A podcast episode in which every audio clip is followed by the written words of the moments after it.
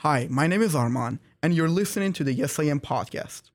At this podcast, we have vulnerable and venting conversations full of integrity with guests about their life stories and how it influences who they are today. You can follow me on Instagram at ArmanASKZ to stay connected.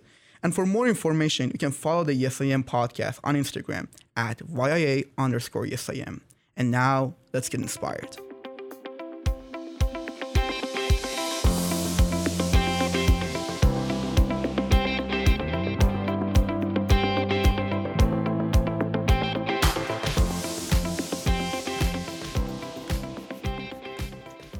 Welcome to Yes I Am podcast season three. Uh, this is going to be our introduction to the whole season, which is going to be a lot about the process of decision making and why we make certain decisions. And uh, I'm really looking forward to in this conversation. How are you doing today? I'm doing great. Just uh, loving life here in South Florida, and uh, can't wait to get back outside. How? I mean, Florida is, is it going to get colder?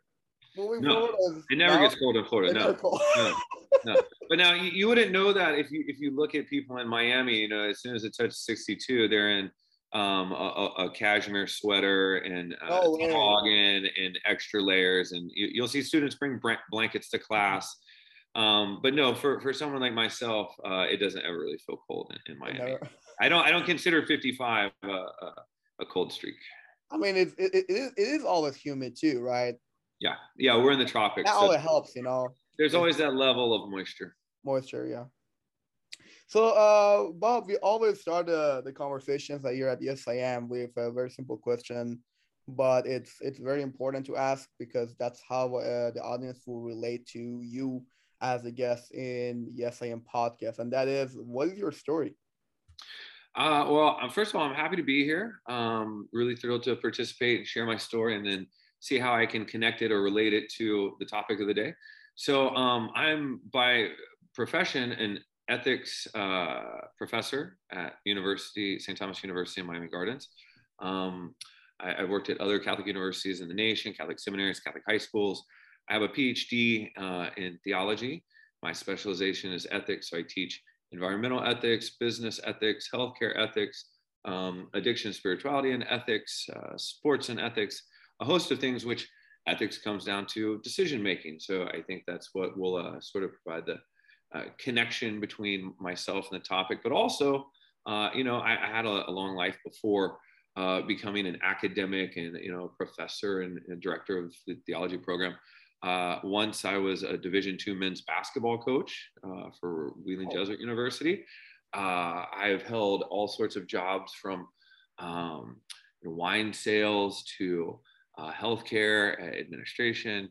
Um, I, have worn a lot of different hats. Uh, I, I've done a lot of mission work. That's what led me to want to pursue a doctorate and a master's in theology.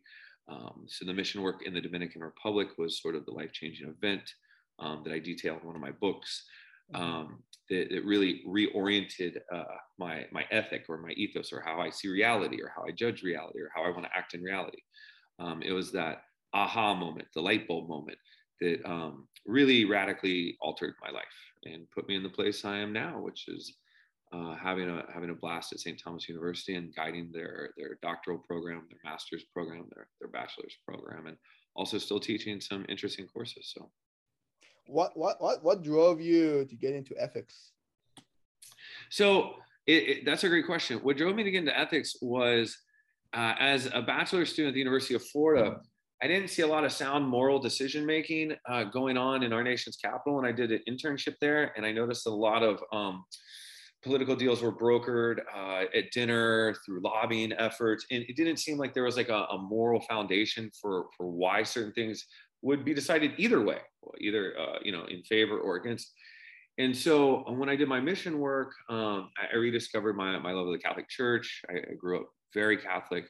Um, and that love of mission work, uh, love of the Catholic Church, and how that they, you know, provide all these services for for people on the margins of society, um, you know, who don't have a, a water system, who don't have an electricity grid, um, inspired me to seek further studies in theology, and then theology ultimately led me to theological ethics, um, because I want to understand how to make the best decision in relation to any social issue using uh, ancient ideas, modern ideas that are Christian by nature, but also have their roots in Aristotelian philosophy, and Platonic philosophy, and have similar analogical thoughts in a number of different philosophies and theologies across the world. You know, uh, I really like what you said about there. There were some certain decisions being made, but you didn't see the why and the root behind it. You know, why they they're being made, and I think that's really related to the topic of the discussion today about the process of decision making and why we make certain decisions. So let's just kick this with like, uh, kind of like a little bit of a foundation definition of what is the base and foundation of decisions that we make every day. So the the base and foundation of decisions is going to be polyvalent. It's going to be pluriform um, because everyone has a lot of idiosyncratic um, pieces of knowledge. It's all fragmented. Um, everyone's cobbled together these little pieces of uh, wisdom from daily life, from their different um, programs at school. None of this is universal. So, since it's um, individualized and cobbled together and fragmented, that's why, as you noted, um, by listening to me and my experience in DC, sometimes there isn't this universal guiding principle. There's not something that's a go to for people um, in, in, Western society um, because uh, after the Enlightenment and, um, you know Western Europe, people started to really run with the phrase "I think, therefore I am" (cogito ergo sum), which emphasizes the pronoun "I" twice. It doesn't it, it kind of neglects the fact that there used to be this foundational knowledge from the greeks and aristotle and plato that then was integrated into christian philosophy and theology by st thomas aquinas and reappropriated throughout the ages. Um, and so i think you see a lot of gaps in um, people's decision making uh, processes or as i would call a method and it's more of this knee jerk uh, reaction or um, an impulse reaction um, that isn't actually given much thought. It's more of a habit. Uh, Pierre Bourdieu, a, a, French sociologist who is uh, extremely famous in France at, at, the turn of the century, he was actually on the, the cover of um, uh, the, the Paris newspaper when he died. And, that's wild for a sociologist. But he argued that uh, throughout the past 2,000 years, there's always been a cultural habitus, which is, you know, Latin for habit. And it, it means kind of like this cultural common sense that there was enough touchstones or, or points of emphasis that by and large, most everyone had the same general values, morals, and ways to sort of fall back and think through things. But um, again, after the Enlightenment and, and, secularism and the decline of the church and the rise of individualism and capitalism and other uh, philosophies from Nietzsche and things like that, um, that that sort of habitus or, or common um, Western European sensibility sort of eroded and then globalization really really splintered and fragmented that even more.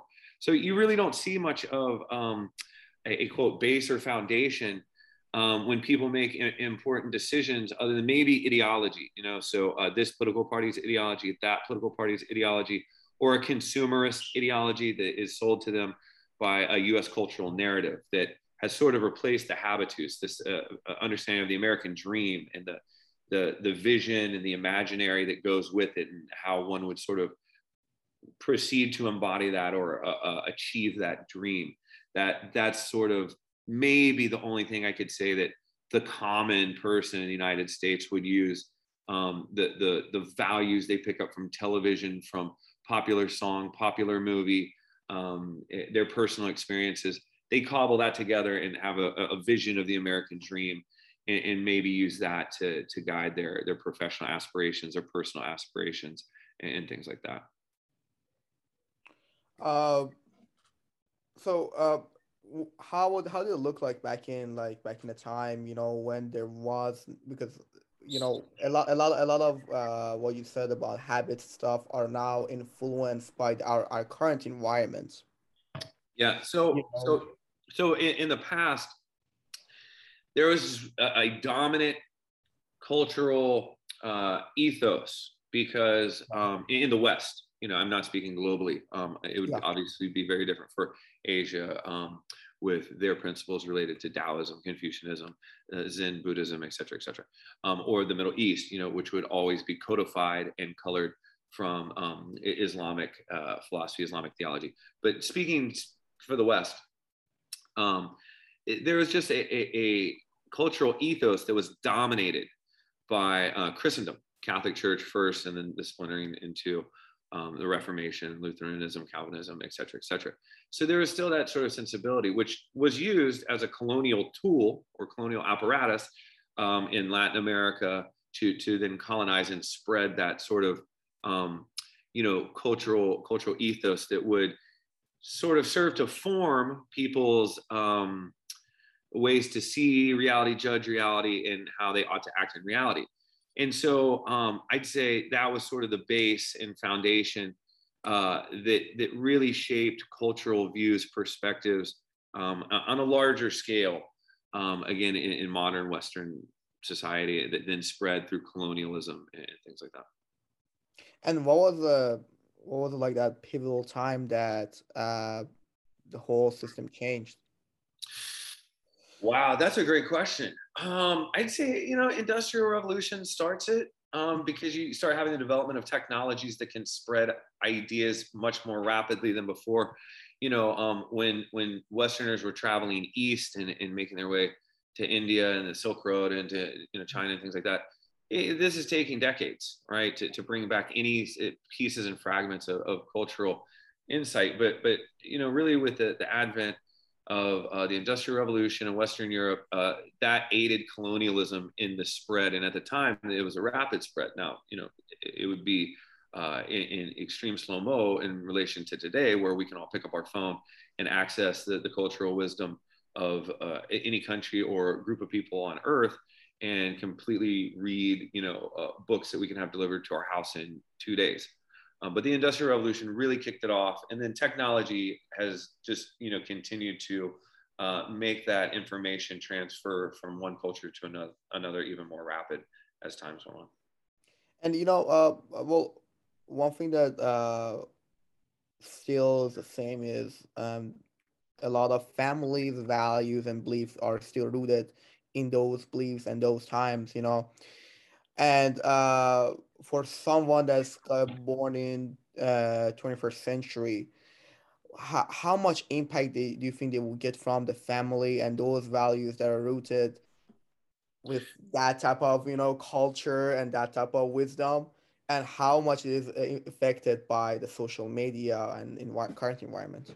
Yeah so if you look at it um maybe if like we looked at it as like a, a pie chart or something. So i would say you know uh the the cultural wisdom, whether that be religious, uh, philosoph- philosophical, mm-hmm. um, or or just like you know insights from daily life, I would say those would be passed on within a family from generation to generation, um, much more strongly, much more easily, and they would be adopted and accepted readily um, uh, until again post sort of 1800, uh, you know, French Revolution, uh, Industrial Revolution those sorts of things, the rise of secularism, because it was just how um, reality worked. It, it, was based on tradition, uh, traditio, something handed on, passed down, literally what the word means.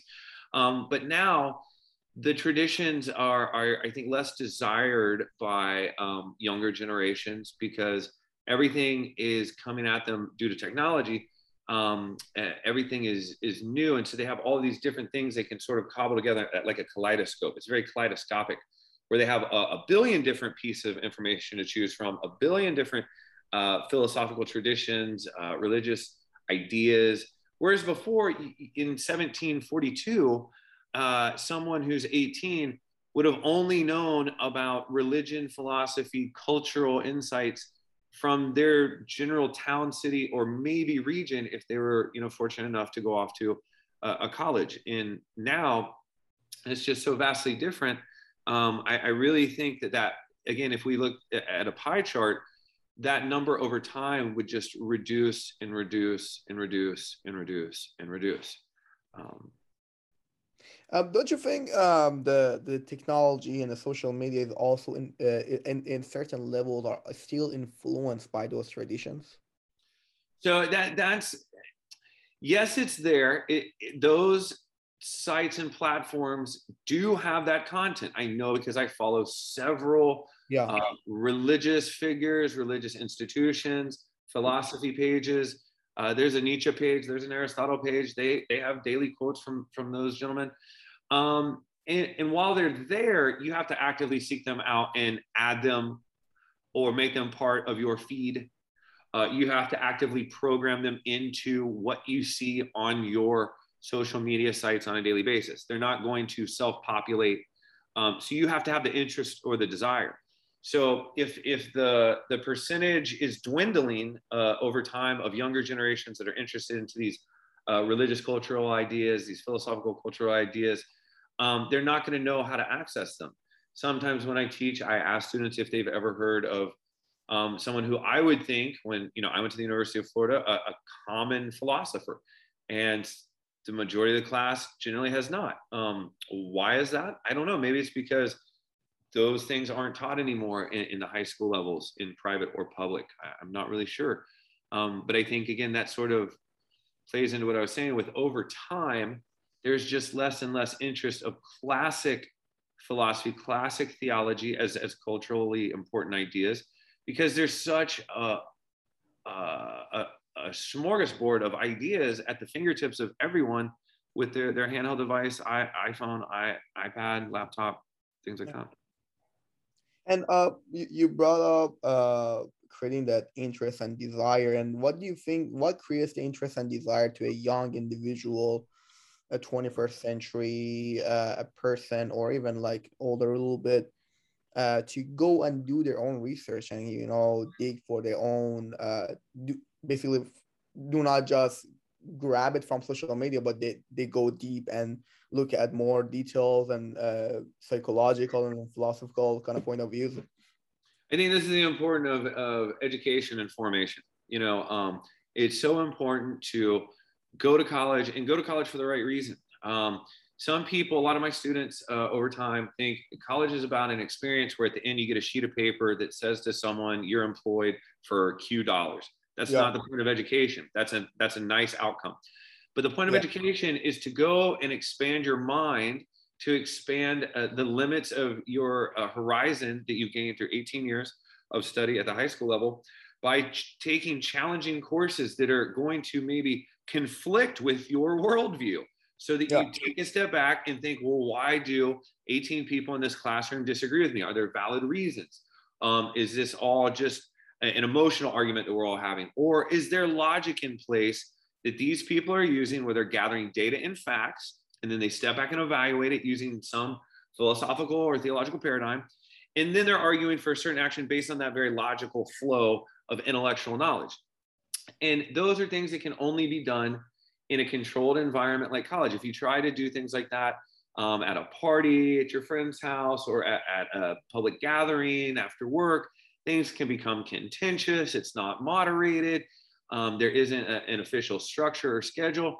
And there isn't also someone leading the conversation as a credentialed uh, authority, right? Um, I, I, see lots of self appointed authority figures on social media when they talk about, you know, anything from uh, sociology to um, government spending. You know, it's I don't know how someone who has a medical degree in, um, uh, you know, orthopedics how how they're an expert simultaneously on uh, defense spending. That's interesting. But um, in, in, a, in a college environment, you, you, get that opportunity to acquire different uh, strata of uh, logic streams.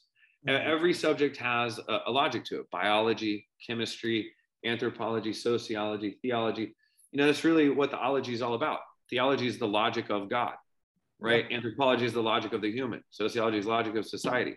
So by taking those classes and really trying to get into them instead of just passing them to get to the degree at the end, that's what makes you a, a more civically minded person, a more civically engaged person, someone who's going to understand um, certain characteristics uh, like solidarity, compassion, mercy, and why you should embody them, especially if you call yourself either Christian, Jewish, Muslim, or something like that because all of those things are codified in all of the religions. But the, the, the problem i have with you know it, it, it is great to learn all those different logics. Yes but uh, why shouldn't student make that decision to go learn something that's either opposing to their point of view or something that is not their point of interest or not even related to your major yeah, I think it, I think it's important to take things unrelated to your major. Um, I'll use an example that is is from my personal experience with one of my friends who went to the University of Florida, great school. He's a great guy. He's really smart, but his degree's in accounting. Mm-hmm. So 60 hours of his four-year education, half of it, literally half, was in a field related to business and accounting. Yeah. Business and accounting doesn't tell you much about how to be a good citizen related to the environment. It, it um, does. Yeah, unless you take business environmental ethics, which is a very narrow course, and most people aren't going to yeah. take that. It's only got 12 seats and it's only offered once every four-year cycle. Right. But if you, if you take a complementary selection of liberal arts courses, um, such as all those ologies I talked about, uh, or philosophy or things like this, um, then you have the opportunity to take all the business acumen or all the accounting acumen and say, I'm, I'm credentialed and certified to do this job very well. However, I also learned um, how to listen to people in my sociology and leadership class because I studied people like Martin Luther King. I, I studied people like Mother Teresa. I studied people like Nelson Mandela. And they all gave these wonderful, interesting um, stories or narratives that had different morals and virtues and ethical uh, narratives.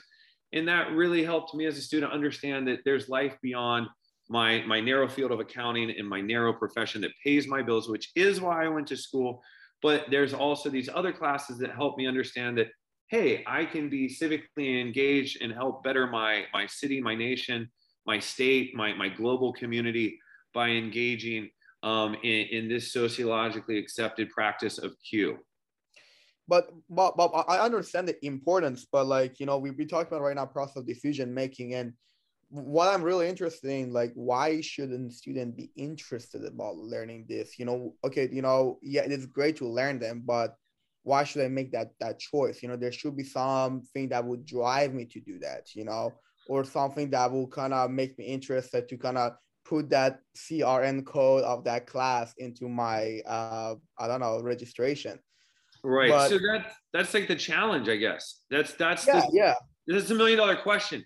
How, um, or as you said, why? How? Why or how? I mean, you, you can phrase it both ways, basically. Right. Yeah. Either yeah. way, how would be how do I or how does a group or how does anyone influence another person to to want to take um, philosophy of music and, and understand why the lyrics of Tupac Shakur have philosophical insight for a person living in the 21st century in Kansas, right? Yeah. That's that's what the, the director of marketing asks his team probably, you know, the start of every semester. How do we make these classes? How do we get the word out? How do we make it appealing? Why should someone want to take this? I think at a social, a larger social level, um, maybe we could do better as a nation, getting courses into the high school curriculums, public public high school curriculum, that, that start to whet students, young adults' appetites into thinking about these sorts of things instead of taking sort of the rote memorization classes that, that I took when, when I was in public high school. That gets their their interest piqued um, because it's not necessarily going to come from certain cultural touchstones. I mean, yes, a student could get lucky and watch the movie Count of Monte Cristo and then go, wow, I really want to check out another book by Alexander Dumas. And, and he's then uh, introduced to certain um, philosophical uh, literature from France that has a lot of great uh, stories and values about ethical decision making and moral decision making in the characters' lives. But he, he may never see that. So it's it's really the million dollar question that I don't know if I could answer. Like I, I yeah. know I know why. Here's the short answer on why. To be a better person. Well, but yeah, you have you, to sell. You have to market that narrative. You have to sell that narrative. You have to get that narrative out there in ways that is attractive and draws people in. And that's the challenge I think of every church, university, school of philosophy, Scientology, anyone. Yeah, I mean, that, that, that is something we are doing here uh, through our podcast to kind of influence people to make that decision of becoming a better person every day you know but uh it is a million dollar question as you said you know because it also goes back to do students do, do really want to be in school you know why how can we first get them interested in school then you know okay tell them show them the path or i tell them like these are desirable these are important for you to learn which is another type of conversation we should we, i should have or we should have later on but Yeah. Yeah, because that's all about narrative. Uh, it, just for like you know a brief reflection on what you said. Yeah. So one way this this is an effective way. This this is uh, how. So one way I get students interested, like you mentioned, um, is is narrative. This is a quote from Aristotle that narrative is the oldest form of wisdom because everyone's a storyteller. You can look at um, tribes in Africa that, that predate Christ for 2,000 years, uh, Jewish storytelling that was oral for, first, then got codified in written word. Um, all cultures emerge out of spoken word and then become written. So I tell a story of my own biography that starts, you know, with I was this type of person. I grew up very Catholic, but then I strayed away from the Catholic Church because I went to UF and I engaged in hedonistic party life and a lot of uh, self-aggrandizing, autonomous decisions that at the time I thought were great because I had all this freedom and I was expressing my individual ego. And I learned in the end that those were all very bad decisions that had um, uh, no moral weight and they were morally bankrupt. And they led me down a, a path that took me years to recover from. And I go through this whole narrative and story, and I can tell from the students' faces by the end of the first day, I've got them. They, they want to learn more because the story is relatable. You can connect to it because most students can identify with what I, I describe in the story because I, I, reveal quite a bit about uh, my, my biography. And so I yeah. think that's one way to, to get young people really interested in thinking about things they would never take or, or ideas they would never consider is to present it to them in some form of narrative, uh, a story that's very creative, imaginative, and they can picture things and see themselves in, in the scenes, at, at, you know, in that way. I want I want to ask you a quick question and just give me a very short answer. Uh, in terms of, uh, I just want to know your opinion. Uh, in terms of when it comes to making decision or or like sorry, not decision, choice. Mm-hmm. Do you believe in people that should have the option or choice to make any decisions that they want? That's a that's a tough question. Um, yeah. Should they have the right? I mean, yeah, I mean, people should have freedom to decide things within the the boundaries of law. Um, but even you know, certain laws are antiquated and outdated and need to be challenged um, by the community. And if the community popular opinion, opinion prevails, then those yeah. things change on their own. But I like to put it this way: when it comes to making a, a, a choice, a decision for or against, a yes or a no, a this path or that path, I, I like to look at it as a methodical process. This is something I, I think a lot of people lack a, a, a go to recipe, if you will, uh, for how to cook up a decision, right? Step one, I do this. Step two, I do this. Step three, I do this. So what's interesting is uh, Thomas Aquinas borrowed from Aristotle what Aristotle called phronesis, and Thomas Aquinas turned it into the intellectual virtue of prudence. It's three steps. See, you, you see a problem, you gather some information on it through consulting other experts. Two, you take a step back from the expert's opinion, consult your own religious tradition and what uh, leaders like saints or, or uh, in, in my case and in his case, uh, a pope would have to say. And then you put those things in dialogue. You have the facts of reality, right? And then you have this, this uh, ancient wisdom or this traditional wisdom, and you put them into dialogue. And you see kind of what they say to each other, what can inform the other. And you take that conversation, that dialogue, uh, and, and look towards action and go, okay, here's the practical action that I can take that is um, it's intelligent because I've gathered facts. It's wise because I've considered the the the past and uh, insights from tradition.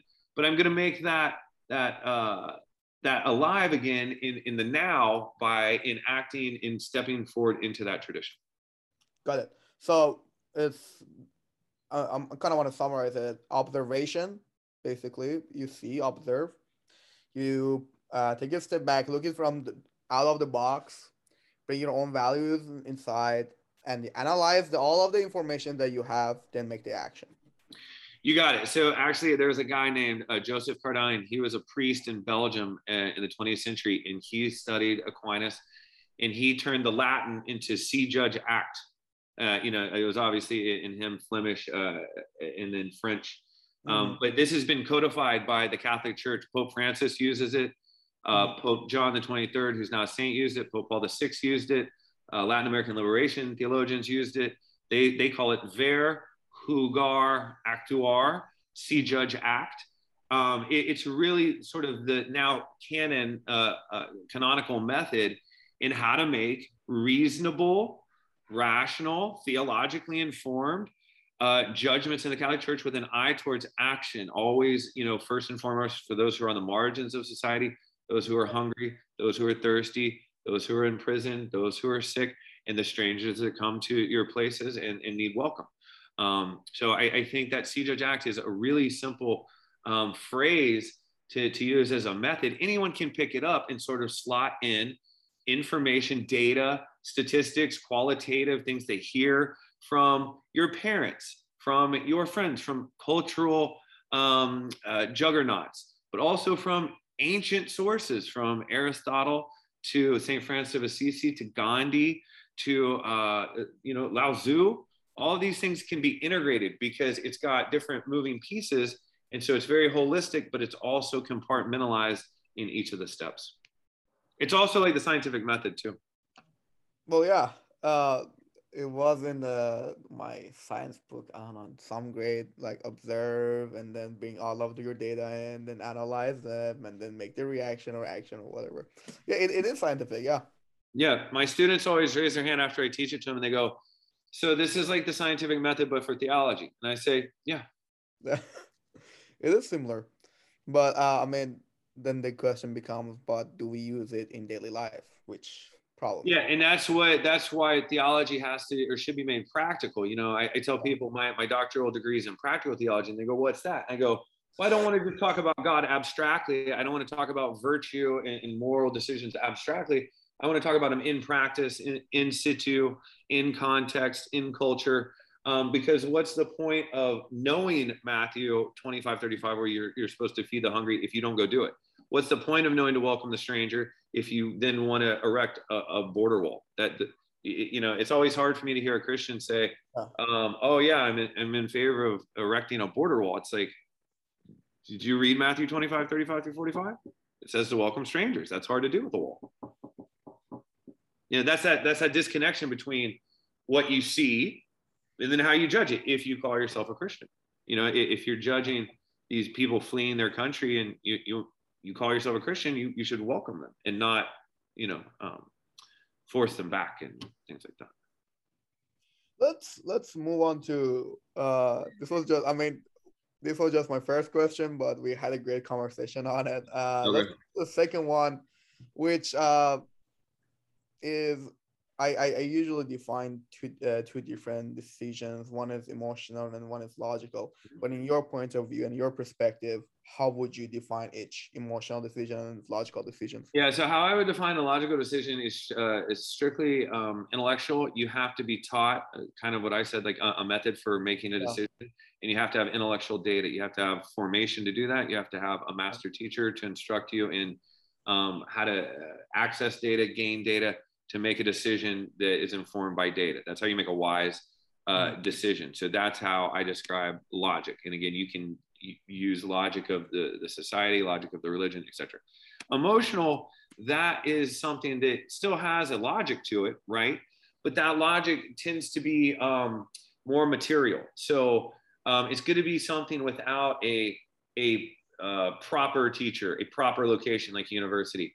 It's going to be um, something uh, emotional logic is something visceral something fleshy um, something guided by maybe your first order desire maybe just going from see to act right? Instead of having that that mechanism to step back and judge pr- prudently um, you know sort of uh, wading through the water this is more of a, a, a knee jerk um, if you're emotional if you're mad you pick up the phone. Uh, you know that's an emotional decision. We all get mad.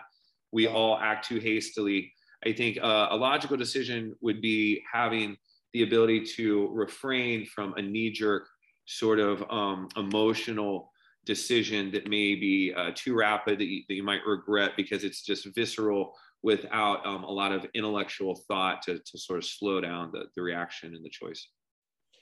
Um, yeah, I mean, emotional decisions are the ones that definitely really influence on our comfort zone. Mm-hmm. Oh, they for sure. They exist within our comfort zone. We we feel way it's it's easier for us to make those reactions, or it's sometimes not even decisions; they're reactions. It's a reaction. It's not really a decision. I completely yeah. agree that it's it's more of a knee jerk reaction and not something that you contemplate or weigh different outcomes and then make a sound, rational decision using reason from some uh, form of logic. Mm-hmm. Um, I want to ask you something, and uh, do you do you do you think uh, more uh, people do not because people say like I I think uh, a lot, you know, and you know, we use I'm thinking right now or something like that a lot in a within a conversation, you know. But do you really agree that people really know how to think? Have we taught people how to think, you know, before telling them to solve a problem? No, especially if you add the word critical. Um, so critical thinking is something a lot of universities that I do a lot of consulting work for do. They're really trying to redesign programs to uh, increase students' critical thinking skills because the last thing you want to do is produce a bunch of sheep or lemmings in, in a university for your uh, degree experiment. You don't want a, an emerging adult to just buy everything they're told. You want them to learn how to question, right? Yeah. That's what makes you a critical thinker. So to, to learn how to think requires teaching someone logic, like if A, then B, right? Or how to create a logical argument. Uh, in this essay, I will argue. Well, how are you going to argue that? Well, I will support my argument by appealing to source X, Y, and Z. Things like that really aren't taught, um, or were not taught when I was in high school. Um, I never learned how to make a formal argument using reason and logic. Um, it's just not something that is part of the U.S. cultural ethos. Um, it, we're more uh, concerned with depositing facts in, into students' minds and hope they can recall that, um, like like a like a bank deposit, right? Um, this is actually Paulo Freire, uh, the famous educational philosopher. He called it the banking model, where you know a lot of teachers just open up uh, theoretically, you know, students' mind and deposit facts, and then it's up to the student to recall and apply those. They're never taught. Okay, here are the facts. Here's the data. Here's here's the the information. But here's a method of how to put it into practice, how to implement it, how to embody it, and that really goes back again to method. You have to have a, a foolproof one, two, three on how to make eggs or how to make a moral decision. Mm-hmm. Right now, you know, in schools, like they tell you the problem, they tell you, to teach you the lesson, then go figure it out. right, right, without giving you a yeah. method or a model yeah. uh, of, you know, at least like some guidepost, right? Yeah, no, for sure, for sure. I actually had this conversation in last week with someone that, uh, you know, they, they tell us to figure out two plus two, but they never told us how can we figure it out or, or like logically think about why two plus two is four. Right, right, right. Uh, you know, they, it, it, it, they, especially in, in schools, it's like they teach you the concept, they don't teach you the logic behind that concept. Right. I like to break it down like this. Most people uh, like to teach you know that. Know that Freud said this. Know that your nursing program required yeah. you to know this know that Heidegger said this, know that Jesus said this, but they don't say, know how to take what Heidegger said and do it this way in your thing. Know how to take what Gandhi said and uh, practice it. Know how like, to. Why did Gandhi say that? Right. What what in his time in his place yeah. motivated him to want to be that virtuous person? Yeah. Right? Yeah. It's always know that. It's not know how or why because. Mm-hmm. Uh, uh, my my next question is i mean we i kind of want to stay in the emotional type of decision because that's just like so um happening in everyone's daily life yeah and it's a i i, I want to say it's one of the our biggest problems right now that people do not take the time to think have conversations mm-hmm. and really reflect or critical think about the different problems and i want to know uh, what do you think is the impact of our our childhood or our subconscious brain on the emotional decisions that we are making? I mean, it's everything. Everything. Um, if we're looking at just um, uh, how people react in the moment, and they're not going to step back and use some sort of logical, methodical apparatus, then you're basically at the the whim of whatever uh, society, culture, and the moment of your everydayness throws at you.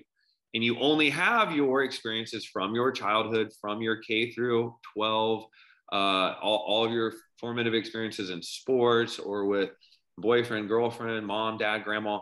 That's your only teaching tool. Now that's that's good and bad. So you have all these great pieces, uh, fragments of wisdom from your grandmother yeah. that do help you in a, in a lot of situations. And you do have that one teacher in the tenth grade who was able to explain things to you in world history that really you you, you always will remember um, to do or not do this All that or that other. Yeah. Right. And here's why. And, and you always have that one coach. Like I, I, you know, as a former Division two coach and a former player, like I always have certain coaches. I remember life lessons that were not related to basketball. But by and large, um, as many good things as there are that you take away, there's also you pick up your your mother's bad temper, or you pick up your father's inability to listen, or you pick up for whatever good habits you acquire, you acquire the bad habits too right? So you have to live with both of those that you can use the, the good habit of your grandmother from always doing this, but then you have the bad habit that, that you picked up along the way through just general everyday formation that is going to limit you from, um, you know, flourishing and transforming into someone who's always growing in their thinking, growing in, in their moral, um, their, their moral vision, their moral action. That's one thing that college does and even grad school and, and uh, all of these programs they just allow you opportunities to, to grow in self-awareness self-development self-understanding and also even outside of university programs.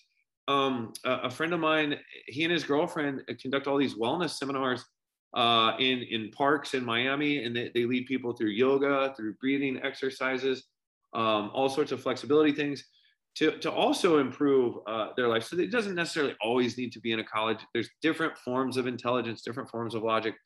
But um, yeah, the ones acquired that are strictly coming in, into play and emotional can be can be good or bad. But you know, it, it's really everyone's idiosyncratic and acquire those from such a different milieu that you never know when one is going to flare up or be applicable or, or usable.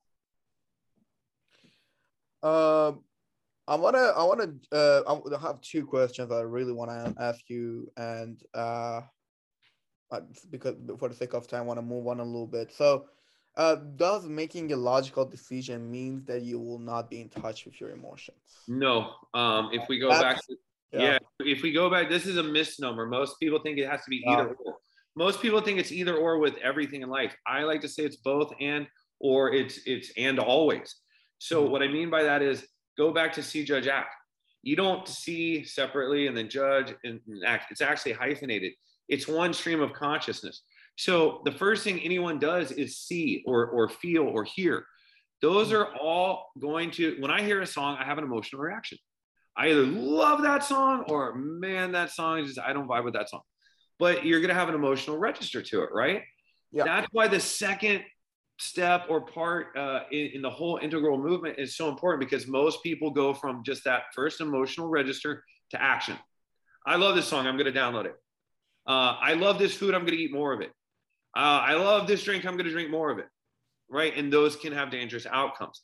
Um, if, if you use your uh, emotions and your senses and what you see and what you hear and, um, you know, what you feel, but then take that, that second moment to sort of reflect contemplate, um, think actual, you know, employ logical standards, traditions, insight, wisdom from something outside of the moment, outside of the, the, the emotion, then you're going to have the best success for taking an action that is informed um, with some sort of moral thinking or ethical thinking. And you're going to uh, move beyond just this, this simple uh, person who goes straight from emotional um, feeling to to reaction or perhaps overreaction because you're always going to have that step back that that moment um, where you reason through where, where you use some logic to, to think through what that emotion's about where it stems from where it could go if used or misused and, and that's always going to color your action differently if you than if you didn't do it here, here's I want to kind of summarize it. Uh, when we were when we were talking, that that that came to my mind uh, we can think about it, you know, when, when things happen, hurdles, challenges, whatever.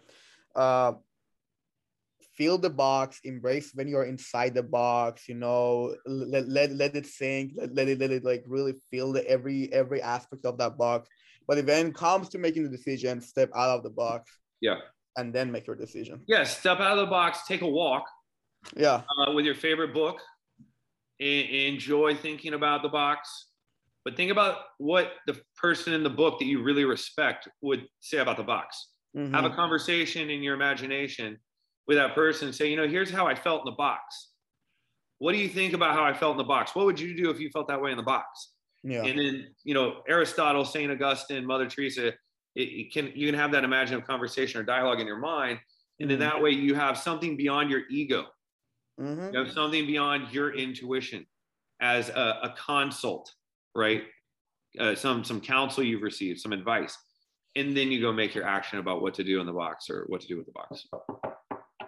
So one, one of my one of my goals and dreams and uh, one of one of the reasons I'm actually having this podcast to kind of help people to make more of these logical decisions, more of this stepping out of the box and not staying in the box. Um, and uh, one thing, uh, the way I believe that's how it's going to work is basically more getting in touch with yourself and understanding yourself. Mhm. And um, I want to get your opinion as well too. But uh, the, the two things I define is self-awareness and self-acceptance. Self-awareness is basically figuring out who you are, and then self-acceptance is accepting the events that have happened to you and who you are. Mhm. And I think that will help you to be more in touch with your decisions. What's your opinion on that? My opinion on both self-awareness and self-acceptance is uh, I, I'm in favor of having people engage in programs of learning and formation that do exactly that as their outcome. Mhm. we, we should have more classes dedicated in liberal arts, humanities, uh, anthropology, things like that, philosophy, Yeah. uh, that teach students how to examine their own life. Um, in, in my field of expertise, uh, theology, there are uh, St. Ignatius of Loyola's spiritual exercises. And it's a way to examen yourself. There's literally something called the examine. And you ask yourself all these questions, but you do it in dialogue with um, scripture, things that, that Jesus said, because people who are Christian look up to Jesus as a moral exemplar, someone who has um, teachings of compassion and mercy for people. And that's something that they want to mirror or reflect or model. So the only way to get to that is through self examination, self understanding, really grasping who you are, why you're that way, who you want to become. And um, the Christian tradition is actually excellent in a, a number of different ways in sending people into retreats to do this uh, over 30 Yeah. days a week um, because it's about disconnecting from your phone, disconnecting from, Very true. I your did that. yeah, a, a retreat is a great Yeah, way to examine yourself because you don't have a TV, a phone. You're stuck with yourself, your your past, your actions, you're good, you're bad. And they there's usually some sort of guide or leader who will give you questions to help find yourself a deeper, deeper, deeper way. And I think that's something that's been lost in um, the Western civilization, uh, in, modern, hyper modern, postmodern Western civilization, are these beautiful practices and programs that worked for millennia. You know, uh, it worked for 2,000 years in Western Europe and Latin America and all the places the church went. Um, but it's kind of a forgotten practice. Yeah, uh, hundred percent agree with you just said.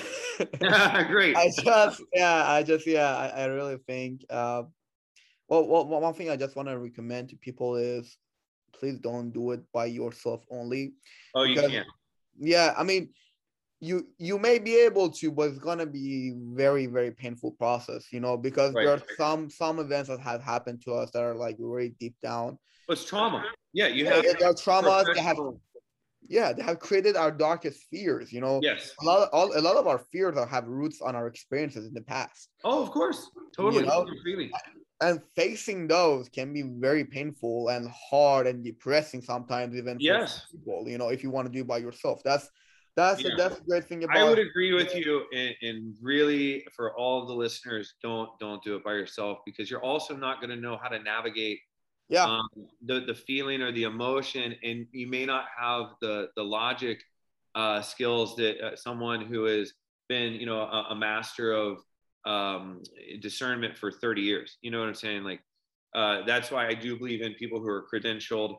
They have taken a, a large portion of their life to to read, to learn, to practice, to lead, and all of that experience is really what makes the difference. If you try to just do it on YouTube um, you, you don't have that person to really go to after the, the the class or the group does the meditation or or the or the walk out in nature and then say well hey i had this this one idea stir up and I, I think i repressed it but i really need to talk about it. You know you have that professional who's credentialed to listen to you and then give you some advice. If you don't you're stuck Yeah, definitely, definitely. You're gonna be stuck. So yeah, I mean, definitely reach out to someone. even uh I whatever I mean I actively do it in my daily life and uh they kind of reflect you on my life um but one thing that helps a lot personally it is just me and it not work for everyone is just writing down writing down writing letters especially you know it could be a letter uh to to yourself you know yeah. I, I love writing letters to myself big believer in that practice. Yeah or like I, I love to write letters to god you know i tell telling yes. my emotions or you can like or you can even uh, go express it like i'll go like i don't know go to a high court somewhere and you just like start talking. Yeah. You know you know just because it's very important to have those feelings emotions and experiences out. I as 1000 sticking, yeah as long as sticking i think it's gonna stay there right otherwise you're a pressurized coke bottle yeah. And eventually that cap pops, but you overflow and spew in a way that is not the intention. Um, yeah. So I agree with you that getting those things out, whether in conversation, writing, um, again, having you know that that spiritual guide or the the counselor or mm-hmm. whoever, it, you know, it, it, can be a professional practice, religious, yeah. anything, but just somebody, even best friend, you know, just to be able to say things to get them out. So important for mental health, physical health, spiritual health. For sure, for sure. Um, uh, the the last question I ask in all of my episodes, it's been I think I don't even know the number how many we have been recording, but uh, is uh, what is the biggest lesson you ever learned in your life? Oh boy. okay, so I have, I have two to choose from. Um, maybe maybe one's better for, for another podcast. Um, so the biggest lesson I learned in my life is that you can have a middle upper class American life experience in the United States in the 20th and 21st century and be extremely unhappy. And you can go to a place where people live on a dollar a day and have no electrical grid and no water grid. And they're much happier than you and have a lot to teach you. And um, that was the biggest most important thing i ever learned was that you don't need to have what i thought i had to have to be happy. I, I bought the american dream as a teenager. I thought i had to have a big long chain. I used to wear uh, diamond earrings in my ear. I thought i had to wear certain clothes with certain logos on it to be accepted. I thought i had to listen to certain music and go to certain places at night and buy certain things. Mm-hmm. And I learned that was all um, a facade. Um, it was a, a, narrative that was sold to me that doesn't necessarily produce what it sells you. It doesn't always end up producing happiness. I found a way to be happy that requires none of that. And I learned that from people who had never seen a cell phone before, mm-hmm. who did not have a shower they took water from a, an oil drum and that's how they bathed or they went to the river. Um, i learned that all you really need to be happy is three things and i learned it from the dominicans. Uh, you have your family. They're happiest when they're with their family at a meal or do playing or something like that. The second thing is nature. The second time they were most happy was when they were at the waterfall with you or at the sunrise with you or the sunset with you or walking through the jungle with you.